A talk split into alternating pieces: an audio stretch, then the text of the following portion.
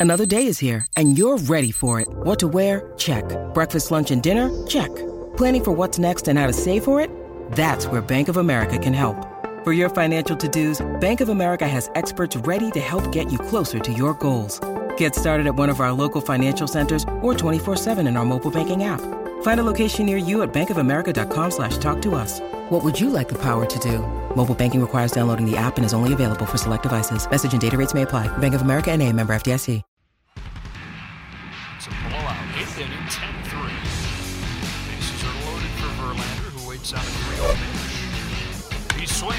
It's a high fly ball. Deep center field. It is gone. Home run. And a huge bat flip to celebrate. All right, Ben, start the show already. What is up, everybody? Welcome into another episode of Flippin' Bats. It is Friday. We got a good one for you today. Shannon Drayer, insider for the Seattle Mariners, is about to join me here in just a few minutes. We're going to talk a lot about Julio Rodriguez because I'm wearing his shirt. He's rolling. He could go 30 30 this year. He could go 40 40 at some point in his career. So I'm going to talk to her about him. But this Mariners team is rolling right now. They've won 12 of their last 15. They're just a few games out of a wild card spot. So I'm excited to talk to her, talk about the injuries that they've gone through, when they're going to come back, what Jerry Dipoto is going to do at the trade deadline. We'll hear from her what she thinks in just a second. So let's welcome her in now, Shannon Drayer. Shannon, thank you so much for joining me. No problem. So, where I want to start with here, I'm rocking the shirt. As you can see, the J Rod show, things are turning around in Seattle. Won 12 of their last 15 games, which is best in baseball in that stretch. What what's been the difference in this last 15 games? What has been the difference maker for the Seattle Mariners of late? Well, there's been a lot that's happened in the last 15 games. And if you don't know anything about them, basically all of their star offensive players have been out, uh, some for a long time and just some in this stretch, be it by injury with Mitch Haniger, Kyle Lewis, Taylor Trammell, who had been contributing. And then you've had suspensions as well from the brawl in Anaheim. Uh, they were without JP Crawford for four games, now without Jesse yeah. Winker. They will lose J Rod for a couple of games or a game uh, in about five days. But uh, the pitching has just absolutely the starting pitching in particular has held up and they have been lights out. They had a i believe it is a um, season high in major league baseball where they had 24 straight outings where the starters all surrendered uh, three runs or fewer. And the one day that they had off they bounced back from that. So that is something that has been big for them. But i would say over the last week we've actually seen the offense start to show up. And Julio Rodriguez has done his part. Cal Raleigh has come on strong. Carlos Santana, who was acquired yeah. a week ago, has contributed. Um, so it's just been a little bit of everything from the offense, which I think has been a big difference maker for them of late. You mentioned some of those guys. Uh, you, you, mentioned some of the injuries, and Ty France is now back back in the lineup. But Mitch Haniger, Kyle Lewis, what's an in- injury update on those guys? How close are they to returning? Well, this morning on our flagship station, Jerry Dipoto gave an update and said that Haniger probably toward the end of July. He, of course, is coming back from the high ankle sprain. We have seen him out in the field. He's taken some batting practice, but he hasn't been able to run at full speed as of yet. And then he's going to need a lengthy uh, type of rehab assignment because he just really hasn't played much yeah. in the last two and a half months. Kyle Lewis coming back from the concussion. You know, initially, had he come back and they hadn't made some of the changes and some of the acquisitions, he would have that DH spot open to him. It's not open now. So he needs to be able to play in the field. So he's on a rehab assignment. He is going to need to have a longer stretch to make sure that he can get out in the field a couple of days a week. So I would say we're probably, I would think maybe a week to 10 days away from him at the soonest. You mentioned when, when I asked about the turnaround and why they're playing so much better, you mentioned the pitching staff. The pitching staff this year really has been good. And they're the only team in baseball with five or more pitchers to have five or more quality starts. What's been the key to that staff's success? Some of it, I mean, obviously, some of it is talent and who they right. have. Logan Gilbert has taken a huge step forward off of what was a really good rookie campaign last year.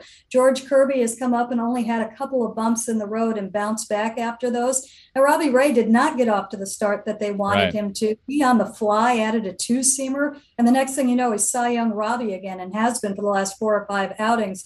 But I think that if you want to look at something that the Mariners do, they're a very analytical based organization and they are big believers in the counts, the 0 the 0-1, the 1-1 counts, that the pitchers have got to win those counts. And I think that if you look at them all, all the way from the starting rotation to the, the back end of the bullpen, that's what they're trying to do. There's mm-hmm. been buy-in, and for some of them, it's taken a little bit longer. Robbie Ray came from a different organization. He had his way of doing things. He didn't even want to use PitchCom. He didn't use PitchCom for two games, you know. So, but he said it had to be organic, and as a rotation, we got there after about the first month, and we're seeing the bullpen pick up with it as well.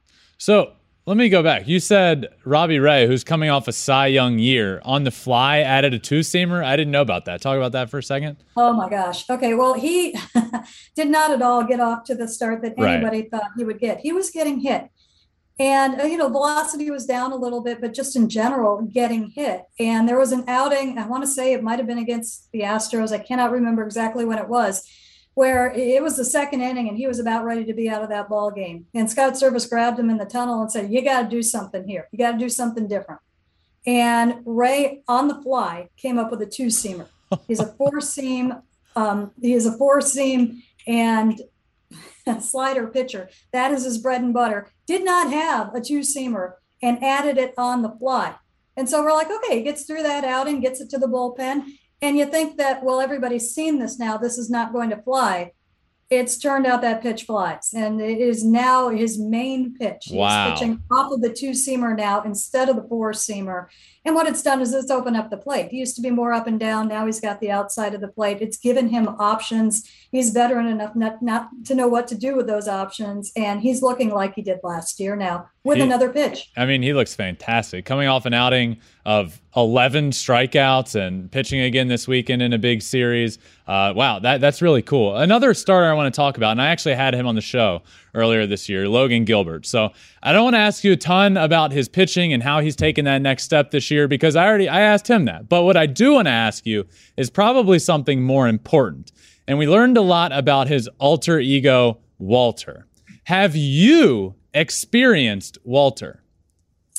Only from afar. Well, maybe. I, I, do travel with the team, so I'm allowed to ride the bus to the stadium. So I have seen him on the bus on the way to the stadium. And you do hear uh, some of his teammates say, stay away from Walter. And in some ways, they're joking, but they also know he's very serious about it. And I think that he has started to lighten up a little bit. It used to be last year, he would be like that when we would get to the clubhouse after a game, even a win, and still be in that mode. Now that's pretty much gone afterwards. So Walter is still here, but uh, very much under control right now.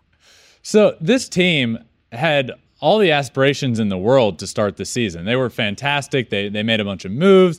Jesse Winker, Eugenio Suarez, Adam Frazier, Robbie Ray. I mean, this team that was already really good last year added and looked to be the real deal this year. And it's no it's no secret the season didn't get started off the way they wanted and it hasn't been going the way they wanted until the last few weeks.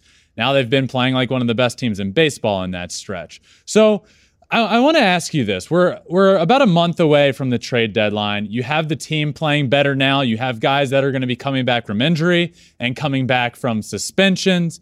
Does this team do anything at the trade deadline? Or do they say, we now have the team that we wanted? We're good with this?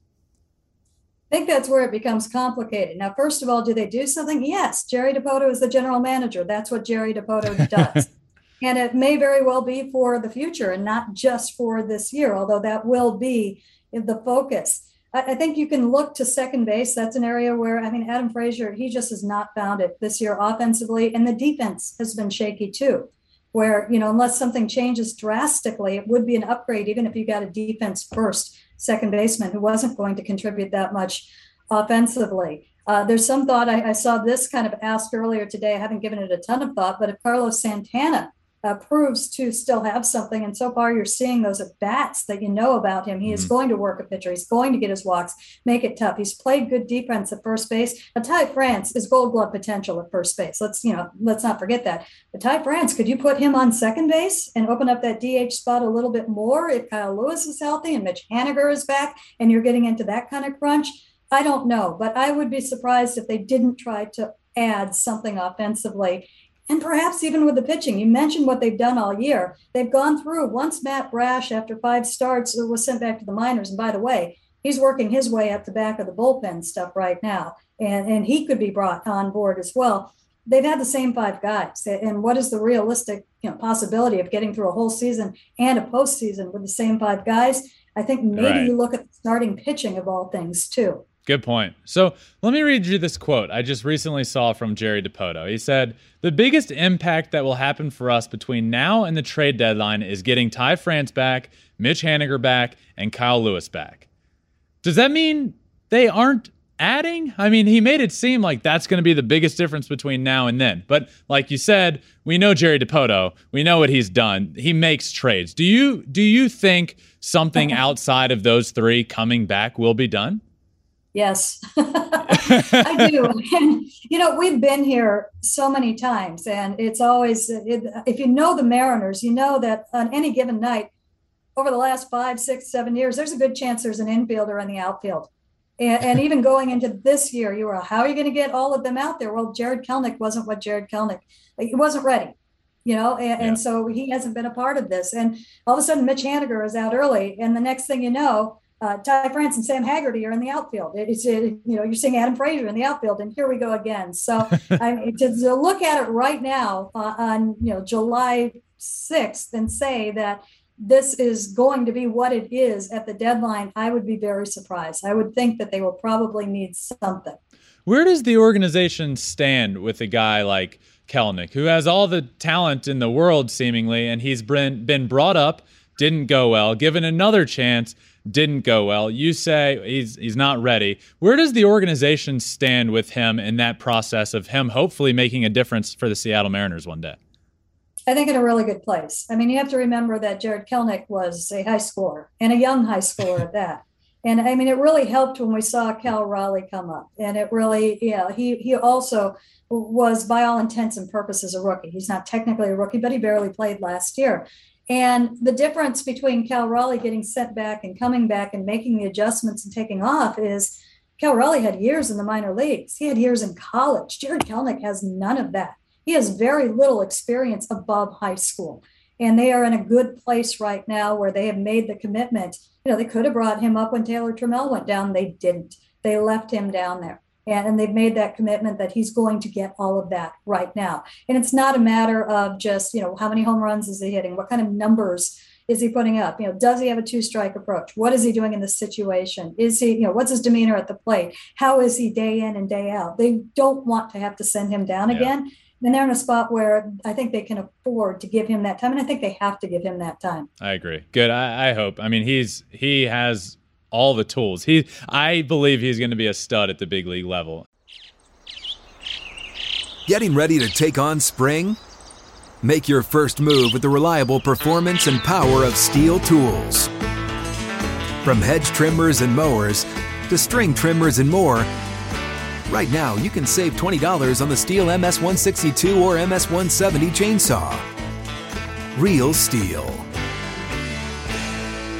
Offer valid through June 30th, 2024. See participating retailer for details. And speaking of studs at the big league level, I have to ask you, I'm wearing his shirt. I got to ask you about Julio Rodriguez. I mean, I, I feel like people are starting to understand what we're watching. This is special, what we're seeing. But inside, where, where you are, spending time with him, being in the dugout, like what is the perception of Julio Rodriguez and how good he has been as a rookie and doing things that haven't been done since Mike Trout and that have only been done by Barry Bonds before? He's a real deal. And I say that coming, I what had three spring trainings with him before this year. Mm-hmm.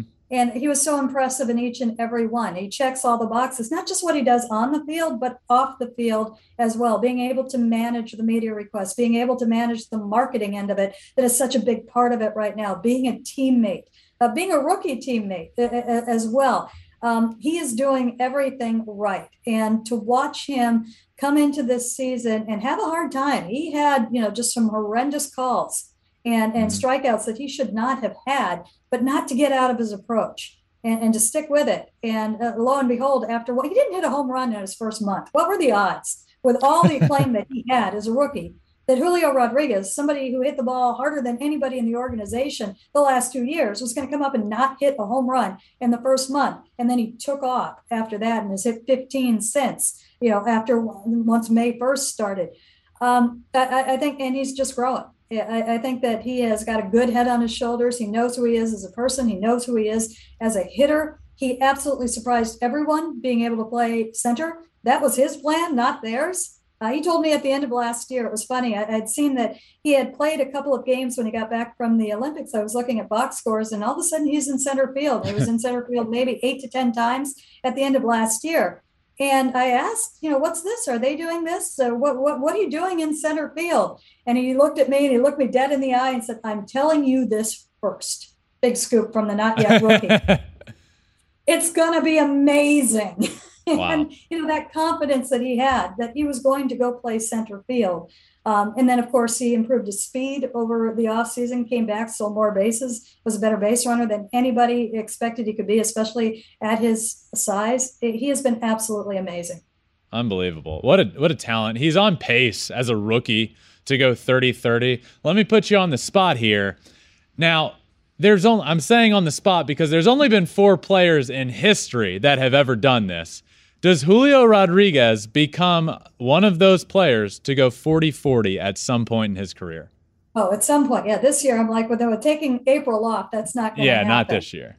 You know, I think it's going to be tough because at some point, he's not going to, I don't know that he's going to have that speed for that long. I. I think that is going to be kind of the factor in that. If he does it in the next few years, um, yes. The other thing though is is that anything you put in front of him, or more specifically, if you tell him you can't do something, he's going to go out and do it. So I have no doubt that he's seen that that that carrot is there. Um, it's such a hard thing to do. Uh, so on the spot, I'm going to be a homer and say yes, but you know, intellectually, I'm I'm not sure.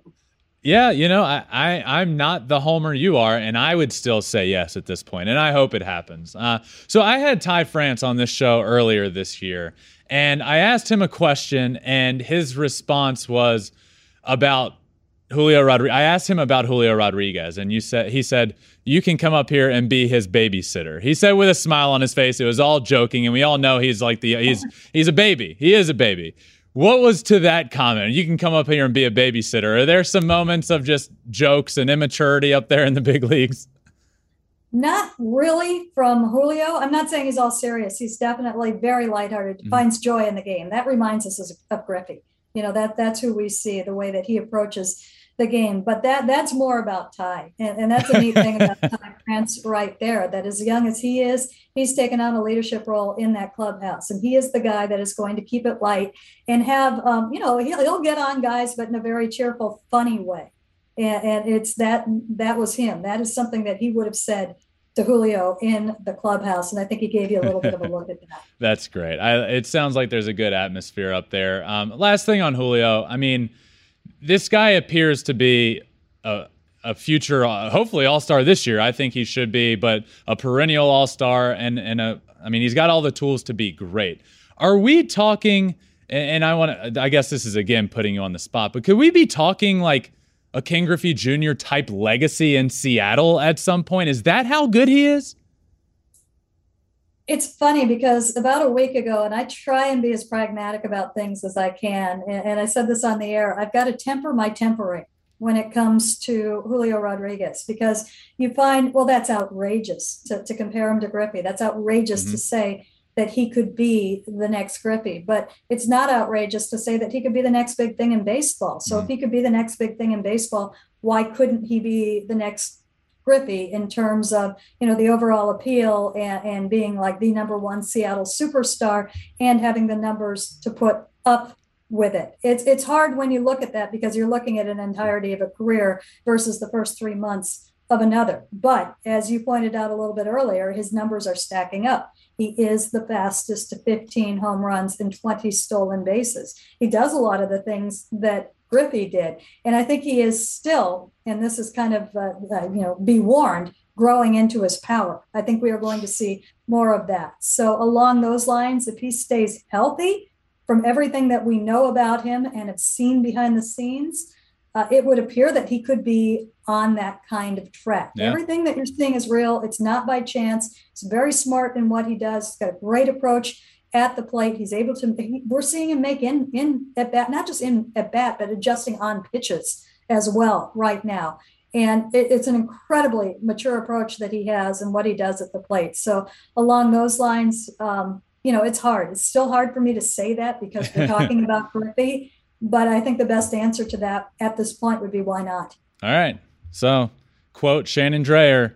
Julio, oh, Rodri- no, no. Julio Rodriguez is better than Ken Griffey Jr. already. No, no, Way too soon. Way too soon. Um, really so with this with this Mariners team that um, let's say they don't make the playoffs, and I hope they do because I predicted it at the beginning of the year. I predicted the playoff drought comes to an end.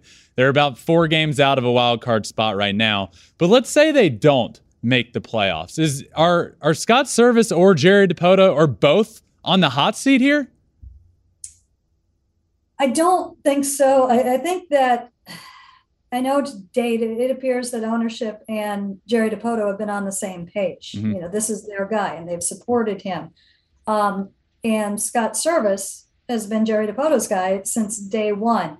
And I think that if you look at the challenges, and let's remember Scott Servais was a manager of the year runner up last year. And I think he's had even bigger challenges this year because there are expectations to get to the postseason, and you've lost half of your offense. And now we're starting to see that offense take steps forward and, and to do it with the Dylan Moores and the Sam Haggertys yeah. and the Abraham Toros and not the Mitch Hanigers and Kyle Lewises and, and players that you expected and Jared Kelenic's that not taking that step.